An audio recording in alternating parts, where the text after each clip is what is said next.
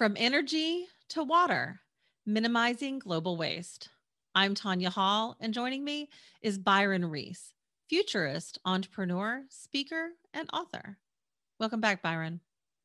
Thank you so much for having me. Give us a quick summary, if you will, Byron, of your professional background and activities that you've been involved in. Oh, I, um, I'm an entrepreneur, but I've started uh, and run companies, and they've all been technology companies. And uh, you can't be in technology, or maybe you can, but you can't really be in technology and not find much occasion to reflect on technology. And so, uh, 10 years ago, I started writing extensively. So I write books uh, early in the morning before anybody's up, and then uh, I run a company by day busy man you always have been even throughout the pandemic mm-hmm. um you and your co-author Scott Hoffman released your latest book, Wasted: How We Squander Time, Money, and Natural Resources, and what we can do about it. Uh, one of these claims that you make, uh, we can completely eliminate global hunger for what we spend collectively on pet food. How do you arrive at that? Well, I want to start by saying I got a lot of feedback that sounded like I'm down on pets, like we should stop feeding the pets and feed the people instead. I was just trying to find some uh, economic measure that wasn't, nobody considers it a burden. It's like, oh my gosh, I can't pay my pet food bill. So I was trying to think of something seemingly small. But the uh, number of hungry people in the world is well known. You can go to the UN's website, download a spreadsheet that lists every country and how many hungry people they have. The amount of money it costs to feed somebody is also there. You know, it's it's a misnomer. Sometimes people think that the reason there are hungry people in the world is because either a there's just not enough food for everybody, or b there's all of these uh, you know infrastructure issues and all of that. But the very sad truth is 79% of all hungry people live in countries that are net food exporters. So the problem isn't that you, in the modern age you don't starve to death because you don't have food. You starve to death because you don't have money. And uh, those countries export the food because they can sell it abroad for more than their people can afford to pay for it. And so most hungry people live in nations that are food exporters. And, uh, and so it, it, it really is simply a financial problem. It isn't anything particularly more complicated than that. It's sad and eye opening. So if you could convince the world to focus on reducing one type of waste in the next 12 months, what would it be? Well, I don't know. Um, I'm overwhelmed by the topic of waste because, uh, I mean, the, the book consists of a bunch of chapters. So there'll be a chapter on water, wasting water, one on wasting electricity, one on um, clothing, one on uh, supply chains and how when you what happens when you order something and what happens when you return it. But maybe the worst of all is just simply wasted human potential, uh, which is also covered in the book. Uh, people who simply uh, are not able to live their lives to the, to their to their maximum potential because of a whole lot of other things. So that's, I guess, the unkindest form of waste of, uh, of all. Early death uh, is another one that is just wasteful. I mean, it, there's no reason it has to be. But if, if you're asking me about a natural resource or something, um, I don't know. I don't know. It's, I don't know. That's because it's so overwhelming. There's so many. So let's talk about then maybe the idea of reducing waste. What role can technology play in reducing global waste? And what technologies w- would be involved exactly? So the book is about systems. Um, Scott and I wrote a book that doesn't, it's not a laundry list of things you should and shouldn't do. It, it's not a book about paper versus plastic. Hmm. It does, it's not a book that tries to guilt anybody into anything or tell people that they're doing something wrong. It's a book about uh, systems because when you have to answer the question, uh, paper versus plastic, it's it's hard to just know a million little pieces of trivia in isolation. How, but if you understand, like, well, how does plastic work? Like, where does it come from and where does it go? Then all of a sudden, um, when you understand the, kind of the whole, it, it decisions are much easier to make because you understand um, kind of how it all operates. You know, something like, and, and I'll answer your question very directly in just a second, but something like water, uh, you know, there's some amount of water, there's some amount of rain that falls on the on the land in the world, and it runs into the into the oceans again, and that amount of water is uh, is our water supply, and there's something else called our water stock, which are things like the Great Lakes. You know, they're just there, and you don't really want to use your stock. You want to live off your water supply, and and so once you kind of know that, you understand that a lot of things that you think consume water don't actually consume any water. Like you can flush your toilet all day long over and over, and and you're not consuming any water water pulled out of the river that runs next to your town. It's cleaned, it's put into the water system. You flush it, the water goes back out, it's cleaned again and put back in the river. So it doesn't consume any water. The places where technology uh, really uh, shines are related to uh, energy is a big one.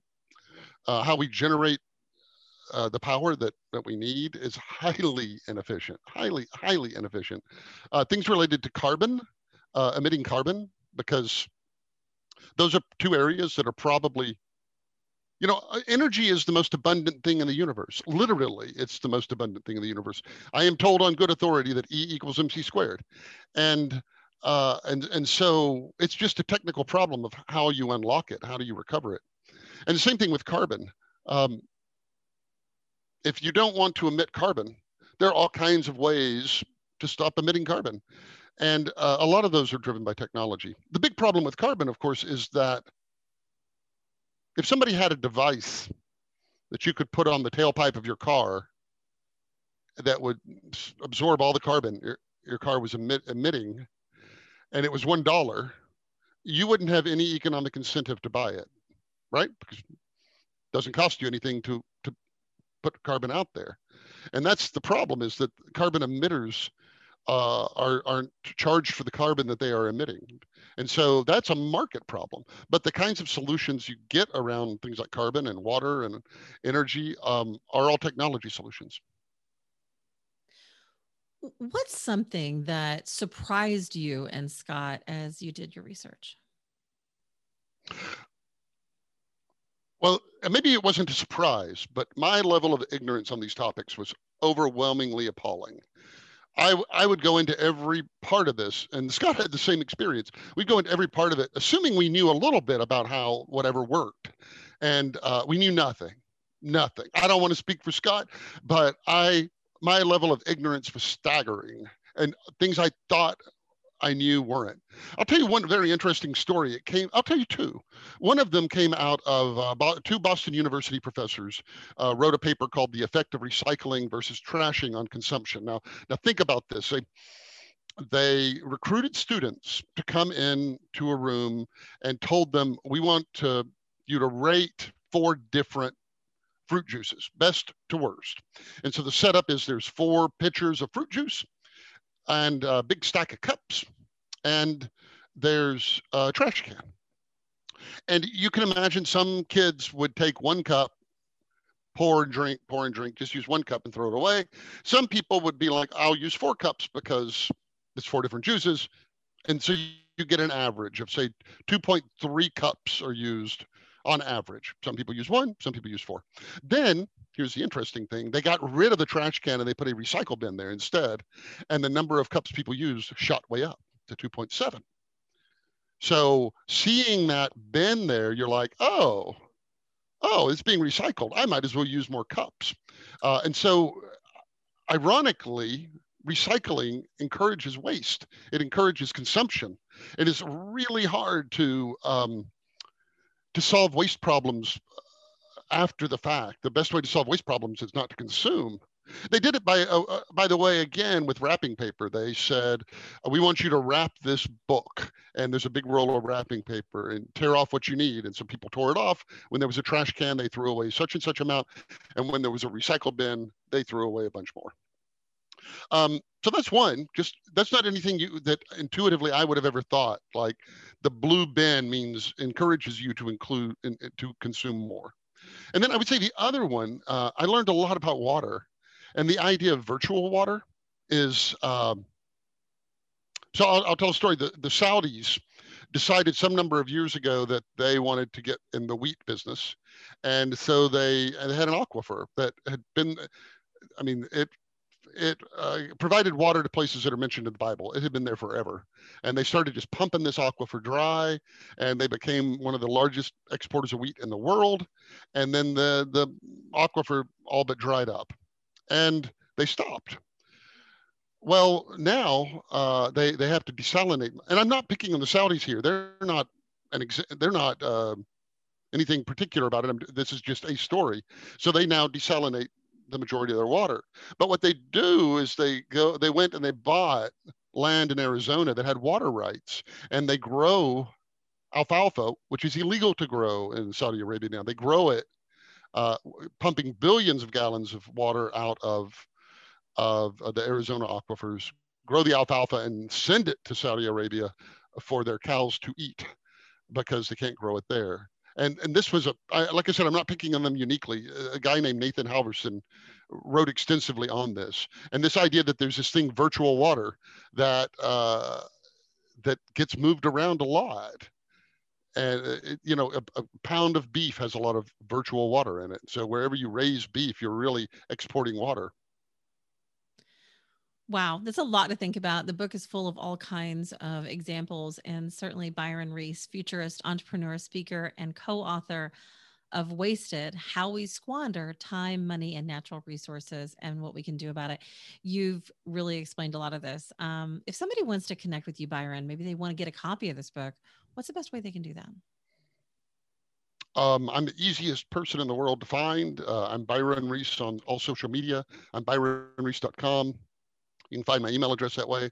And of course, the book is available in all your usual formats uh, ebook, print, audio, and, and all the rest. Um, anywhere fine books are sold, as they say. Well, you've certainly uh, not wasted or squandered away your time during 2020. You've helped educate all of us. Thanks again for joining us for the show, Byron. Oh, thank you so much. And find more of my interviews and subscribe right here on YouTube, iTunes, Spotify, Stitcher, or at tanyahall.net. Thanks for watching.